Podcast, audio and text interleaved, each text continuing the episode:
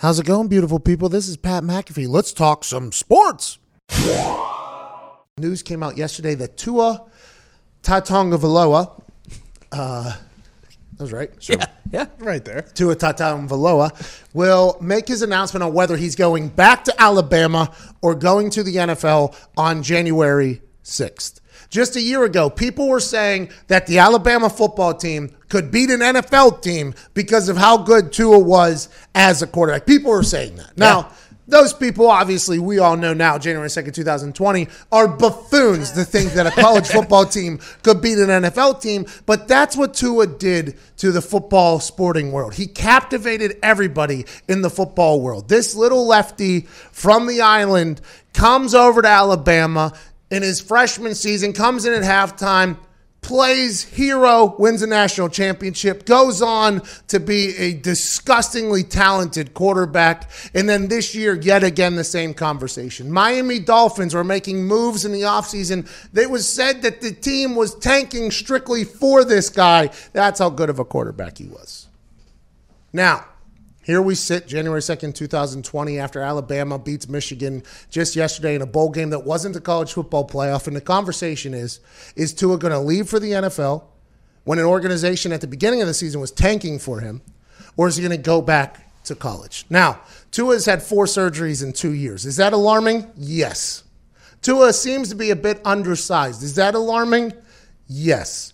Tua also seems to be one of the most accurate passers that maybe college football has ever seen. Tua also seems to be a guy that wants to take care of his family. Big family man, they say. His brother now is a quarterback at Alabama. I think if I'm Tua, I'm going to the NFL faster than you could say the letters NFL. yes, you've had four surgeries in two years. What happens if you go back to Alabama and you have another surgery? You know what happens in an NFL's GM's eyes? That's already happening. It's like, wait, can this guy be a franchise quarterback? Will he be able to survive an NFL season that's longer with bigger players, more athletic players, and systems that could potentially set you up to get hit just a little bit more than you were at Alabama behind the best offensive line and all the weapons? If you have a chance to still be a first round draft pick, which by all accounts, everybody's saying Tua is still a first round draft pick. Four surgeries, two years, he's still a first rounder. If you have a chance to be a first rounder in any sport and you can do that, you go ahead and do that. Let me tell you why. The NFL might not be around for Tua a year from now. The NFL might not be around for Tua five years from now. But you know what will always be around? A degree from a university at all times. So anytime you hear a player think like, I'm gonna come back and get that degree, I'm like, do that uh, 10 years from now. Mm-hmm. Go ahead and get that money right now because if Tua gets hurt again next year, like he did these past couple years, I don't know if he's still a first rounder.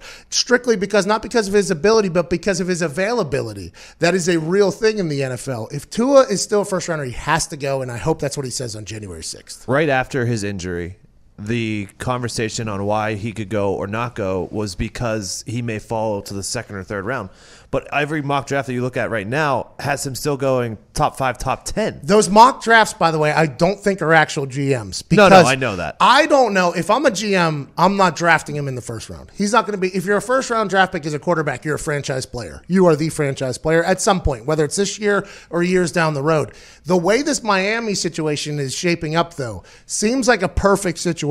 You still got Ryan Fitz, Magic Fitzpatrick, who can go into Foxborough in Week 17 in a must-win win game for the Patriots and get a Dolphins team that only has four wins on the year, a W. Let Tua sit behind him, get healthy, learn from him. I think that is a perfect setup, a perfect transition for Tua.